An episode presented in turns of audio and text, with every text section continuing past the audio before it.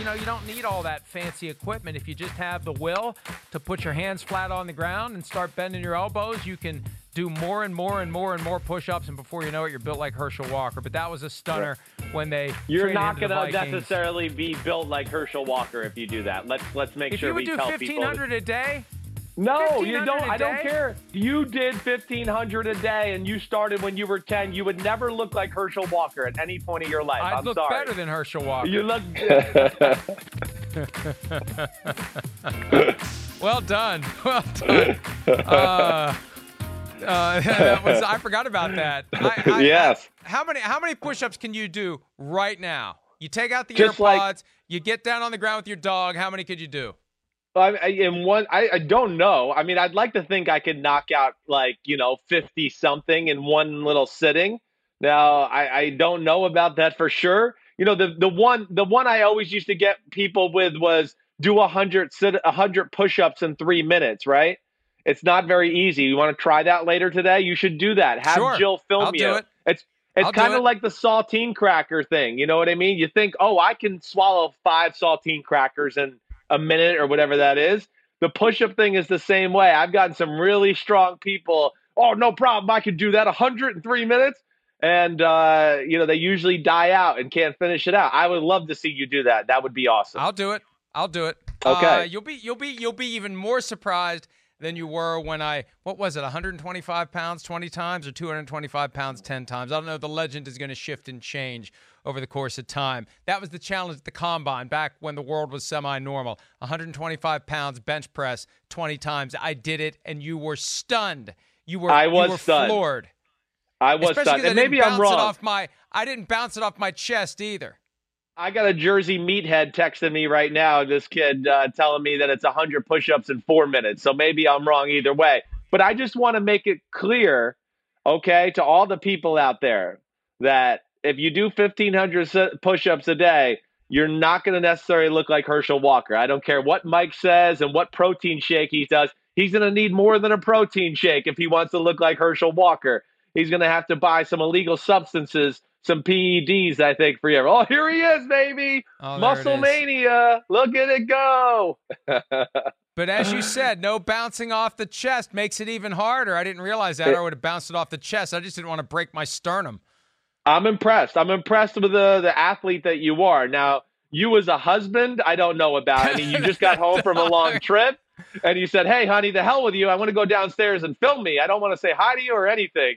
Uh, and this is you just getting back from the combine. but nonetheless, but, but pretty wait, good. But wait, wait, no, she didn't want a hug, uh, for reasons because I might have had COVID 19. We're not sure. No, no. Yes. I mean, we're not. It's not a joke about. It. You had some sort of intestinal flu that caused you to. Uh, That's a uh, very you know, real get sick all symptom the of place. the COVID nineteen, though. There, there, that is. Some people are reporting that, and you know, I'm one of those guys that you talked about. I really would like to go get the, you know, my finger prick to see if maybe I had this. I'm hoping I did, just because of my no spleen. It would take a little stress out of my life. We uh, were in, it's now been six weeks since we were in Indianapolis for the scouting combine back when teams were in usual draft preparation mode. It's been anything but that in recent weeks. And and look, uh, there was a report from ESPN over the weekend, and this is fairly obvious. Multiple teams are preparing to do the draft from home. Well, if they aren't, they should be, because that's one of the major options. It's either going to be go to the facility in small groups or do it from home.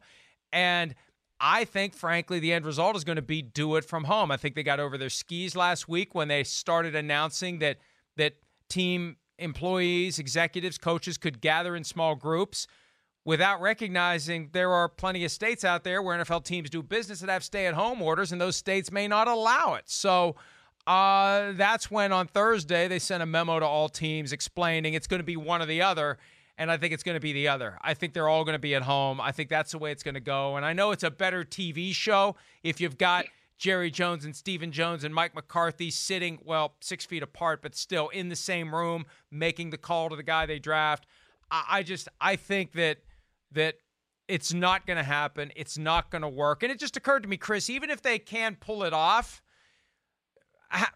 there will inevitably be images of people not six feet apart, closer than six feet apart.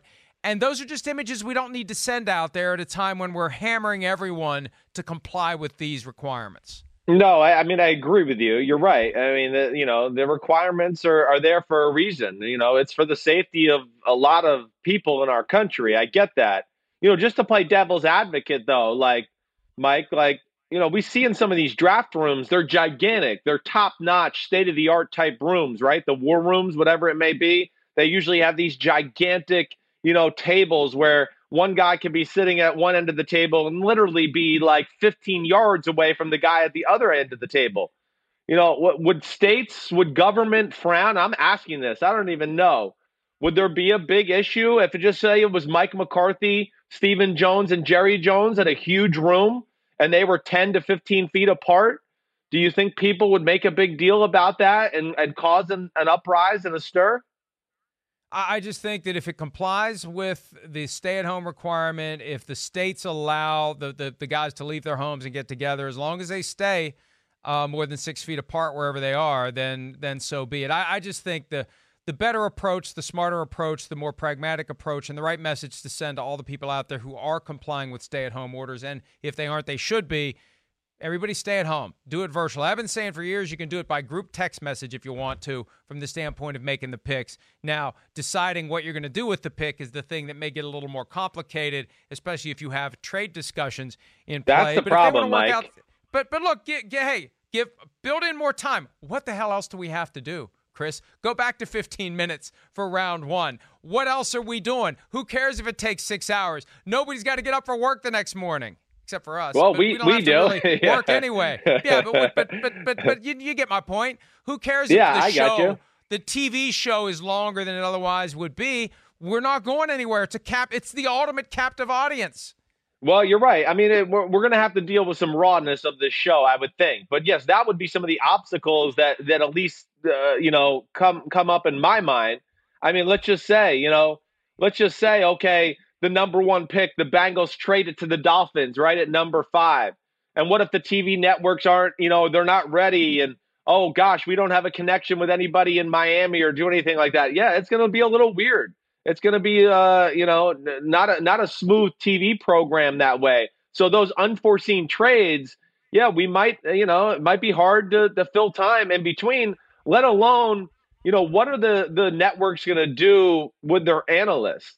You know, are, are they going to try to have the analyst you know in a room in a studio somewhere where they're social distanced a, a, a cer- certain amount uh, of feet away from each other? You know, that's another element too. I mean is it just going to be Zoom and FaceTime, choppiness everywhere to all different people throughout the NFL? Uh, these are things that the NFL needs to work out. Well, Peter King reports in today's Football Morning in America that it will likely be a joint combination of ESPN, NFL Network, one feed that's going to be on both networks instead of having both networks have their own production, especially because NFL Network has been knocked off the air for the past two or three weeks. They have no live content because they've got a studio in LA that no one is going to. They've got another one in New Jersey that no one is going to. So they don't have live programming, so they can't do it. ESPN has a very limited production that is happening. So I I there'll be a couple of people in studio there, but I think it's going to be a lot of what you've been doing, what I've been doing broadcasting from home as they figure out where they're going to go from here to here to here to here to here. And it's going to be, as Peter explains, at a combination of NFL Network on air talent and ESPN on air talent. But I think appearances from a lot of these these home studios, home offices of coaches, general managers, owners, etc., and also prospects coming in via that virtual connection. And speaking of prospects, Ian Rapoport of the NFL reported over the weekend that EA Sports is going to have a virtual moment of the prospect walking on stage, meeting the commissioner, part of the the Madden game, the whole concept of that, the official cool. NFL video game. And uh, each prospect is going to choose a high school to receive a $2,500 grant toward their football program. You know, which, hey, the NFL's got the money to do that because they're not spending the money to take the players and all their families to Las Vegas. That's the, the major expense that comes from putting on the major TV show, bringing in all these players 20, 25, 30 guys and family members and putting them up at a hotel. So uh, you save some money there and you can redirect it to something good. All right. Uh, there's a there's a, a another important element that relates to the draft in a very significant way. There's a major trade that still hasn't been finalized that has 2020 draft picks hinging on the trade, Chris, and that's the DeAndre Hopkins David Johnson trade. We wrote last night at ProFootballTalk.com. Those guys still haven't passed their physicals. Hopkins is in LA. He's on lockdown. He can't get a physical taken. David Johnson, I'm told, has had a preliminary physical on his injured wrist. Remember, he had the, the wrist injury week one of the 2017 season. That's been checked out. Rest of the physical hasn't been done. And hey, if it fails for either guy, trades off, right? And here we are, weeks after the fact. Trade could be off. But more importantly, they got to get this done in the next 17 days because the Cardinals are sending a second round pick in 2020 to the Texans as part of this package, and the Texans are sending a fourth round pick in 2020 to the Cardinals as part of this package. And I was asking somebody about this last night like, what happens? Well, it's got to get done. The physicals have to get done. Well, what if they don't? Well, they've got to get done. But what if they don't? What if they don't before it's time for those picks to be used? They're going to have to reconfigure the terms of the trade. I mean, how in the world, if I'm the Cardinals, I'm not giving the Texans my second round pick until I'm damn sure I'm getting DeAndre Hopkins. Yeah, I, I, I, you're right. I mean, this this has to be figured out. Now, you know, listen, I don't think like teams are going to try to get out of this pick. That's just bad business. I mean, you're certainly going to burn a lot of bridges if you if you play hardball that way. But Mike, I read your article last night. I mean, yeah, there's a lot of what ifs with this scenario, and, and uh, I think you bring up a lot of good questions. You know, two Two, the other one is like, all right, you're the Houston Texans. Say you get a first round grade on, say, like the running back from Georgia, D'Andre Swift, and all of a sudden there you are in the second round. You're going, oh my gosh, he's going to fall to us. We're going to be able to get this guy right here. You know, now uh, what are they going to do? Maybe they maybe they love the kid and they just didn't expect to get him. You know, would would they have the the guts to to sit there and draft a D'Andre uh, D'Andre Swift and then say, ah, forget it, we don't need you know we don't need David Johnson anymore. We we, we trades off, whatever it may be. You know, I don't envision that happening, but we've seen crazier things happen, and there's just a lot of unknown with these type of scenarios right now. Yeah, and look, I don't believe either team has buyer's remorse at this point, and Bill O'Brien, no. the coach and general manager of the Texans, finally addressed the trade on Friday. And this is something they should have gotten out there a long time ago. They need to get in front of this because it looked like such a bad trade on the surface. Yes. What O'Brien said was it was in the best interest of our team to do the trade. DeAndre Hopkins was a great football player. We love DeAndre Hopkins, but he had three years left on a deal and he wanted it raised, and we weren't going to be able to go in that direction. David Johnson is going to be a great addition to our football team. So, you know, look, there's no way the Cardinals want this deal to fall through because they desperately want David Johnson and his $10 million fully guaranteed salary off their roster, especially now that they're paying 8.48 million to Kenyon Drake this year as well. The Cardinals definitely don't want this to fall through, and I don't think the Texans at this point want it to fall through either. Chris, how do you welcome DeAndre Hopkins back into the fold after making it clear you don't want to pay him? and also making it clear that that uh, you know you, you don't you don't value him the way that he wants to be valued, and you've moved on from him. I just think it would be uh, a disaster for both teams if this trade would fall through, and I don't think either team is going to try to take advantage of of a no. failed physical because anybody can fail a physical, folks. It happens all the time. We're going to talk more about that coming up later in the show, but I don't see it happening here. The reality, though, is if they don't get the physicals done in 17 days, they're going to have to come up with different trade terms. Well, yeah, they are, and but but to to what you're talking about too, Mike. Yeah, I don't see either team backing out of this. I think this is something that's well thought out by both football teams and a move that both teams wanted to make. You know, the Cardinals, yeah, they didn't want to draft a rookie receiver and have to depend on him to be the go-to guy. You know, this year and 2020. They wanted to get a proven commodity. So they're willing. I, they knew what the deal was with DeAndre Hopkins and trading for him. They knew they were probably going to have to pay him more money on a yearly basis and give him a new contract. So they went into this trade thinking, okay, we're fine with that already. And obviously, Bill O'Brien saw the value in David Johnson. Listen, I think we've all forgotten how good this guy is when he's healthy. All right. You know, and I think he got stuck in a little bit of a, a spot last year where he was banged up. Uh, all right. And then learning a new offense and didn't quite get to show his true colors here. But I think this is a guy that still is a top notch running back in football when he is healthy and really fits what the Houston Texans want to do. So, you know, again, you're right. We don't know what's going to happen, but I don't see either team backing out of this because I think both teams need this deal to happen. Right. But let me just emphasize this point because this isn't going to be up to them when the draft rolls around. If the trade isn't finalized, it's not Houston's pick. It's Arizona's pick. Yes, right. Arizona has to use the pick in round two. The trade has to be communicated to the NFL as done. Now, both sides could say we'll just waive the requirement of the physical and and push it through that way. I guess that's one way around it. But something's got to give in the next 17 days. That's my point. They either have to change the terms of the yep. deal or they have to say we're fine going forward without physicals. The clock is ticking, and uh, we'll see how it plays out. And that's an important point because this concept of failed physicals, selective failed physicals, could become even more of a thing because there are so many free agent deals out there that aren't done yet because physicals haven't been done. What happens after the draft? We're going to talk about whether or not there may be plenty of failed physicals for free agents post draft when PFT Live continues right after this.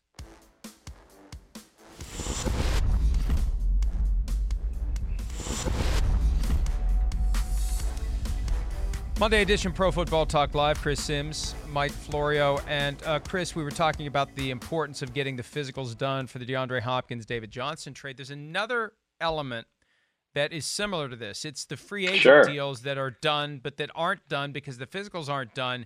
There are several guys out there, and we're going to put a list together later today. Meaning, I've got people that I've told to put a list together for me because I'm too lazy to do it. But there are guys out there, right? Uh, let's say that uh, let's say you are a, a, a receiver and your deal isn't done yet and you haven't had your physical yet and uh, the team that supposedly is signing you has yeah. a guy fall into their laps in round three that they didn't think was right. going to be there. First round prospect fell on the board. There he is. We got to have him. Now they revisit their uh, desire to employ the older and more expensive veteran that they have a tentative deal with. And all of a sudden, when the physical is finally performed, there's a problem.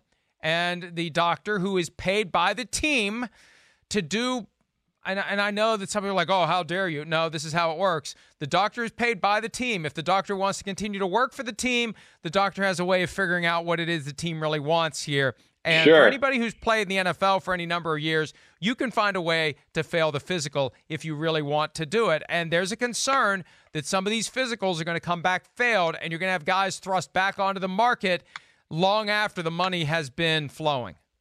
Yeah, I mean, uh, that would worry me. Yes. I mean, specifically if you're not a blue chip type free agent that way, right?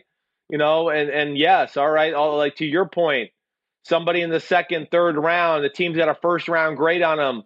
Whoa, we got that guy. How about later in the draft? What if it happens twice? What if you got a first round talent and you got him in the early in the third round, and then there you are in the fifth round going, wait, another receiver that we had a second round grade on is sitting here in the fifth round. We should take him too. You know that that to me is a, a very real possibility. Let alone we're, we're we're already seeing little signs of this in free agency, Mike. I know you and I were talking about this uh, during the commercial where we've seen a you know a few teams do the failed physical designation and we've seen other guys signed at the position for a lesser price right away. So that would be really scary to me. It's bad business. I mean, this is to me where the NFL needs to get involved, Mike, here and protect the players a little bit. They do. I mean, it's not right that way. And I would be very worried if that that's going to be a bad look. And I'll be sitting here pissed off come Monday after the draft that there was a team that agreed to a deal with a player. Not all the details got figured out. And now they had a player or two fall their way in the draft. And now they try to get out of the signing of that free agent player. To me, that's bad business, shot below the belt. And that to me is, is, shouldn't even be allowed. I, that's where I would hope the NFL would get involved factual statement the Raiders failed the Eli Apple physical defensive back who had been with the Saints, a former first round pick of the Giants, and then signed defensive back Damarious Randall for half the money that they were going to pay Eli Apple. Now, was there any shenanigans going on? I don't know, but there's plenty of shenanigans that could go on. And also, the Rams, they've announced officially the return of Michael Brockers. He's passed his physical, even though he failed his physical or was going to fail his physical with the Ravens.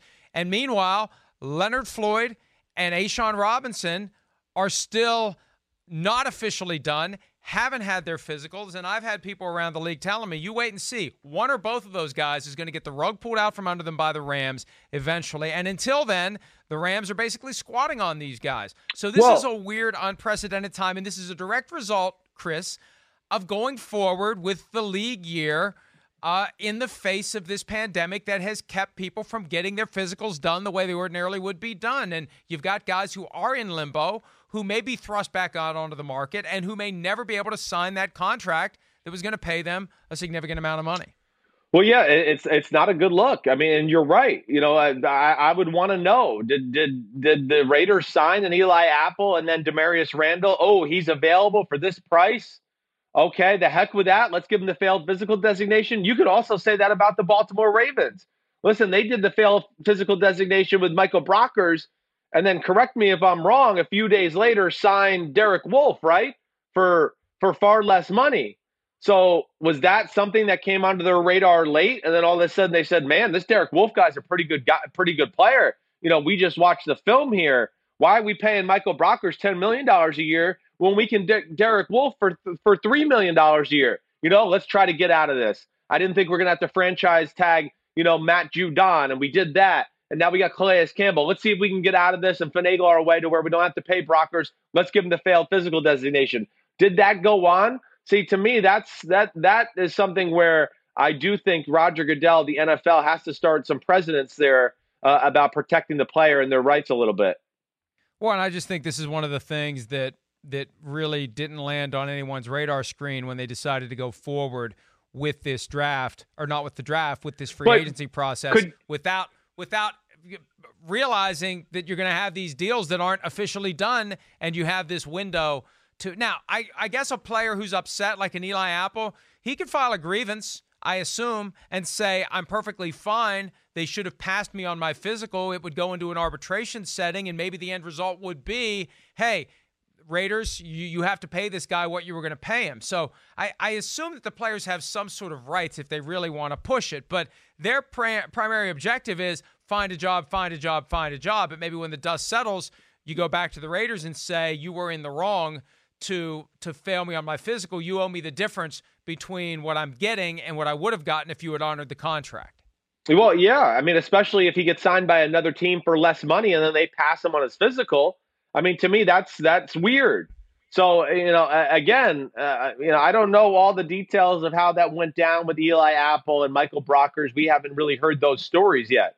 But yeah, that that's a, a very dicey situation in general, and just bad business overall by teams uh, and the NFL as well. And I, I just I don't know where it goes. I mean, uh, to me, I almost want to say the NFL needs to implement a rule to to a degree. Hey, listen, if you commit and got a, a, a contract agreement with a player and an agent, you know, you know, nothing can be done until the physical is is is complete or whatever it may be. You can't release the player. You can't do anything like that. You can't. And I don't But he know. still There has fails to be some physical, but if guidelines. he fails I know. Yeah, I know, we're spitballing here, but until the guy passes the physical, the deal isn't done. And until they have truly independent doctors doing these physicals, there's the potential for the GM or the coach to make it known to the doctor, we really want this guy to not pass his physical. And Chris, you know that happens. I know it does, and that's where that's bull crap. I mean, yeah, you can find anything on anybody. You could find a guy that's never been hurt in the history of his career and start going, well, I don't know, this shoulder or this knee looks degenerative. I don't know if it's going to hold up. And you're right; they can make up any excuse at all. And that that's to me where I go back to where the NFL needs to do something to protect the player here. It just it doesn't make sense. I mean, how can Michael Brockers, you know, go to the Rams and you know he passes the physical and everything's good? I just, you know, I, again, I, I don't get that, and that, that's just not good. That's not a good look for me. And the NFLPA needs to watch over that. All right, we're going to take a break. We focused earlier on the AFC East and what they need to do in the draft. We're going to draft the best players from that division when PFT Live continues right after this.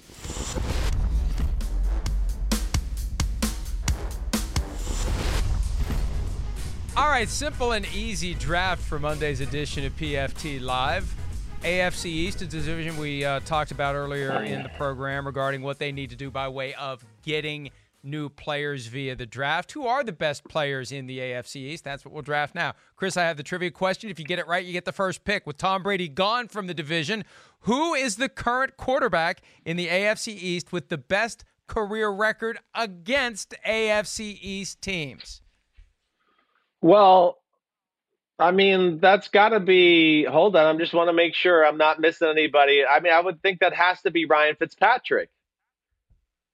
Wah, wah, wah. Fitzpatrick is 17 and 26 against AFC East teams. The current quarterback with the this is a tough one too. This is far from what color is blue.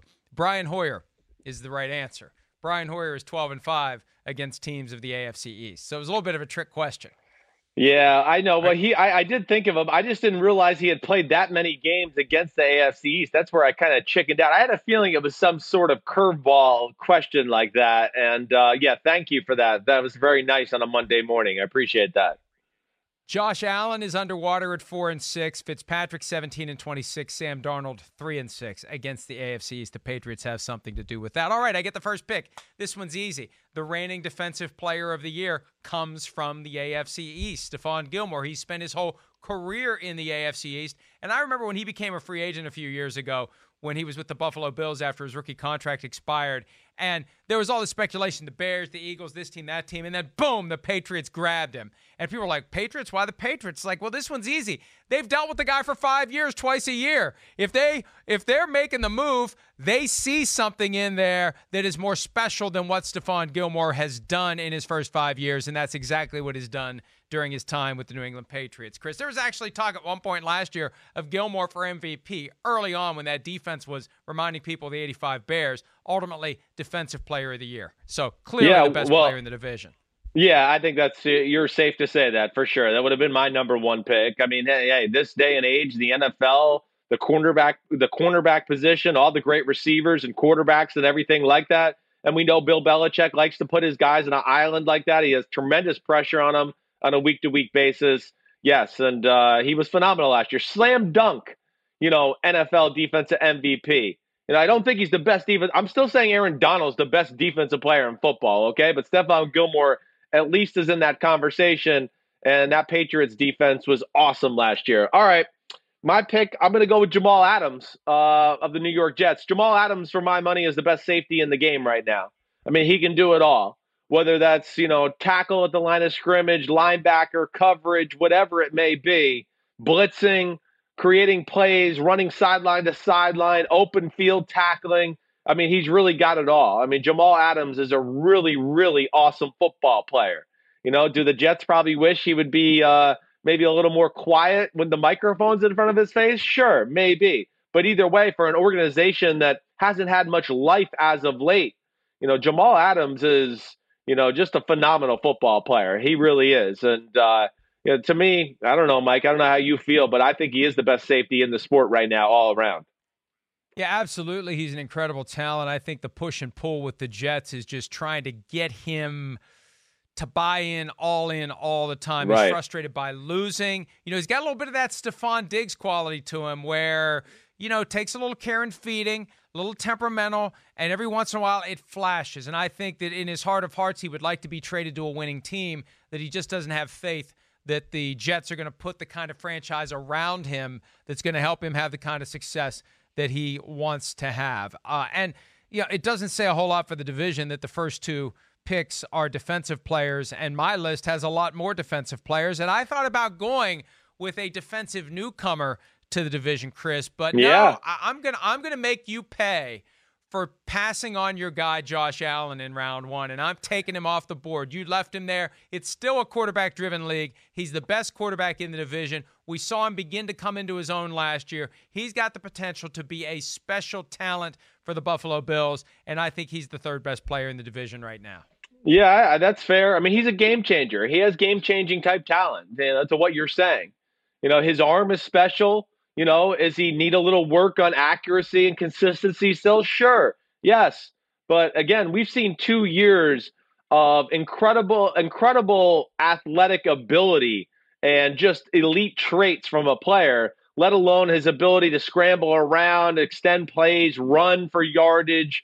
you know, do all of those type of things. Quarterback design runs are a part, part of the equation. So yeah, I, am with you. Josh Allen for sure is I, I think a, a budding superstar in in football right now, and a guy I would say watch out for now that he's got Stefon Diggs. Um, all right, good pick by you. I'm going to go with DeVante Parker, wide receiver for the Miami Dolphins. I mean, as we sit here last year from last year, I mean, this was the best receiver in the division for sure. I mean, DeVante Parker, size, route running ability, can beat you down the field with go routes. I mean, we saw saw what he did at the end of the year Week 17 against that Stephon Gilmore and that great secondary for the New England Patriots. He kind of took over the football game in the second half of that one. You know, to me, this is a top tier receiver in the NFL who's battled a lot of injuries early on in his career, but last year was healthy and showed you what he's all about, Mike. I mean, you know, I, I, I have had him on my list, and I was like, yeah, let me look at DeVante Parker's stats 72 receptions for 1,202 yards, okay, nine touchdowns. 16.7 yards per catch. He was fifth in the in the NFL with total yards altogether. You know, that's that's dangerous right there. To me, yes, he's the best receiver in the division.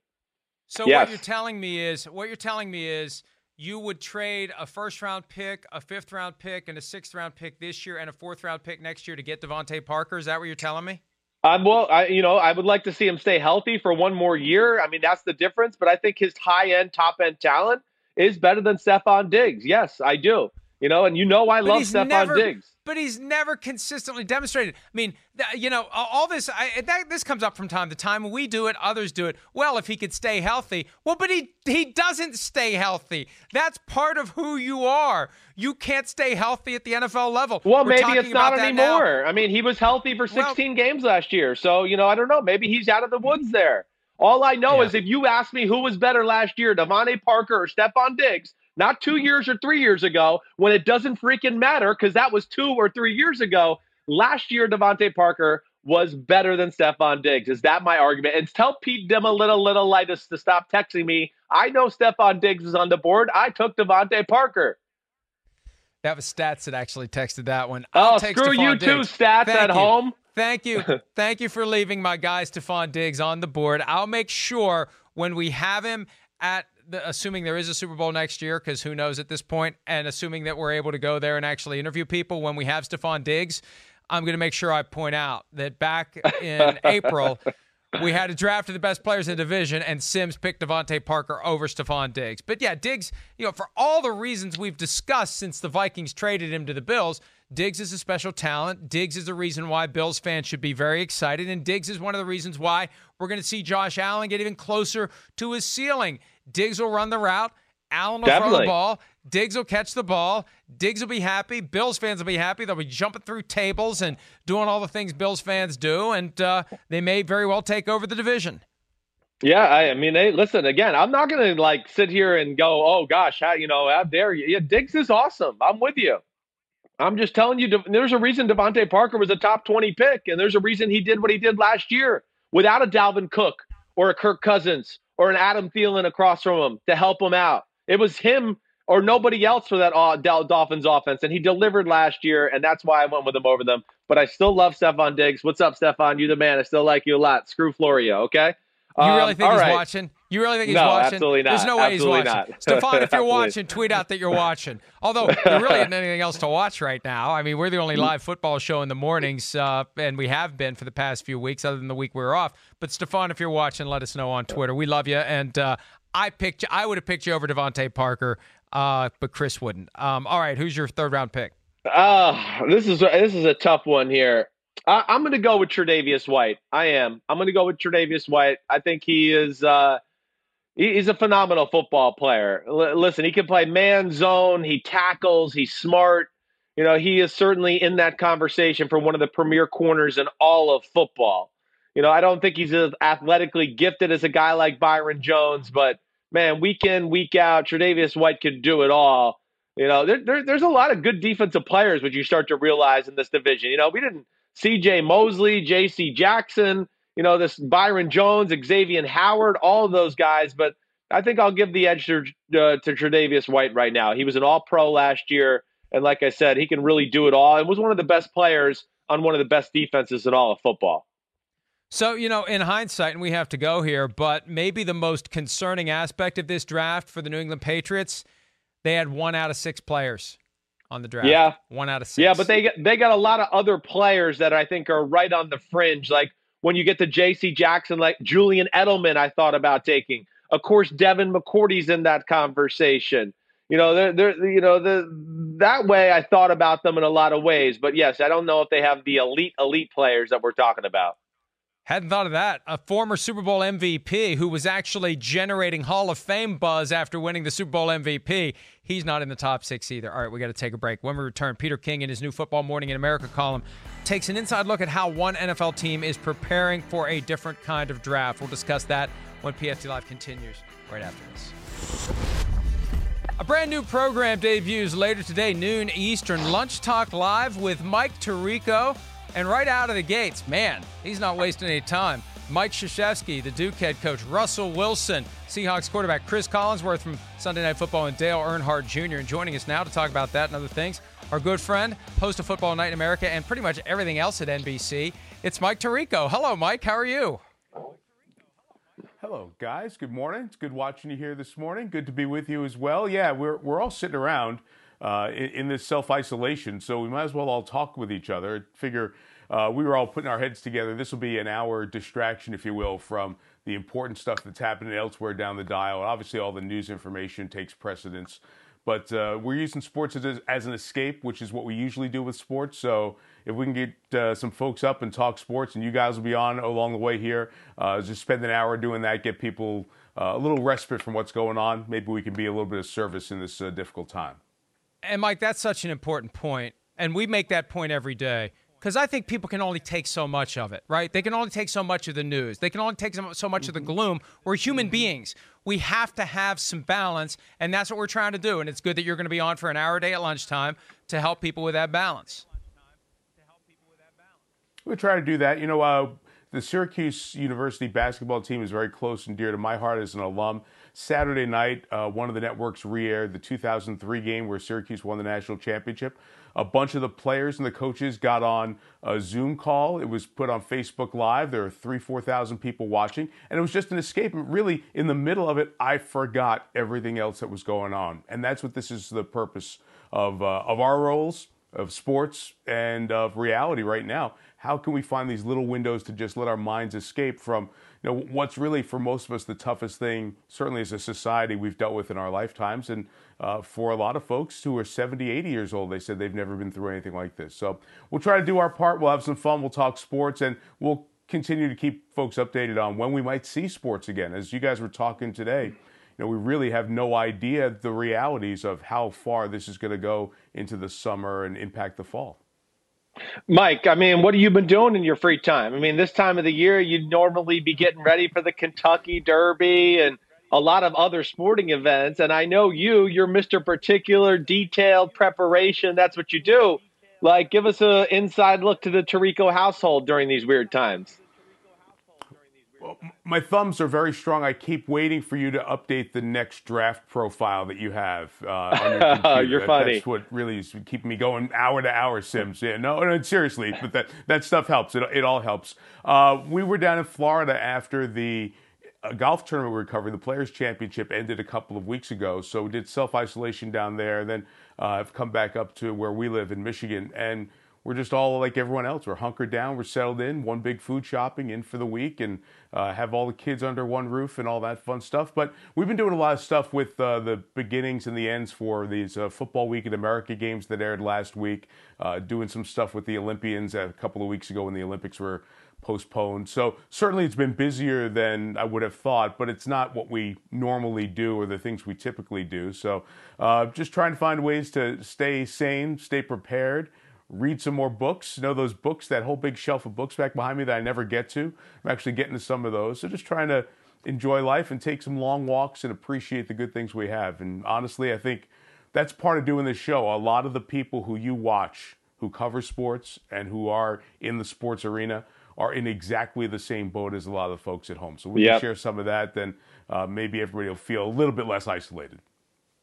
And, you know, Mike, the NFL has tried its best to trudge ahead during these uncertain times. Free agency opened as usual. The draft is going to happen as scheduled. But today is the day that there's really an impact for the first time on the NFL. Offseason programs were supposed to open for the teams with new coaches. I don't think there's going to be any offseason programs for anyone.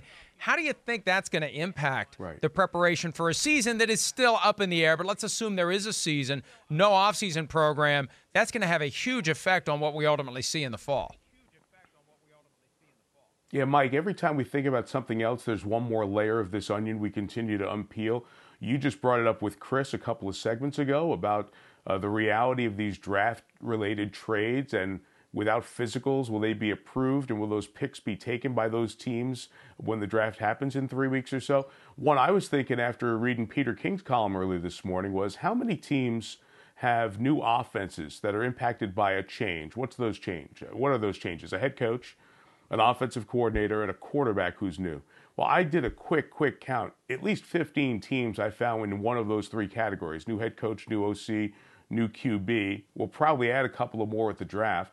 So you're talking half the league. If there's anything that changes in the league, it's the intricacies of a new offense, a new play caller, a new quarterback, and everybody getting on the same page. And those are reps and time that nobody's going to have. So I think whenever we get to a season, and trust us, this is all the way down at the bottom of the list of important things right now. But whenever we get down there, that's going to be a significant hindrance. You look at a team like Philly, they're going to be the only team in their division coming back with that nucleus and offense together they may be at a bit of an offensive advantage when they get going compared to other teams. It's going to be so fascinating to see how that plays out. We only hope that we can have those conversations here in the next two or three months.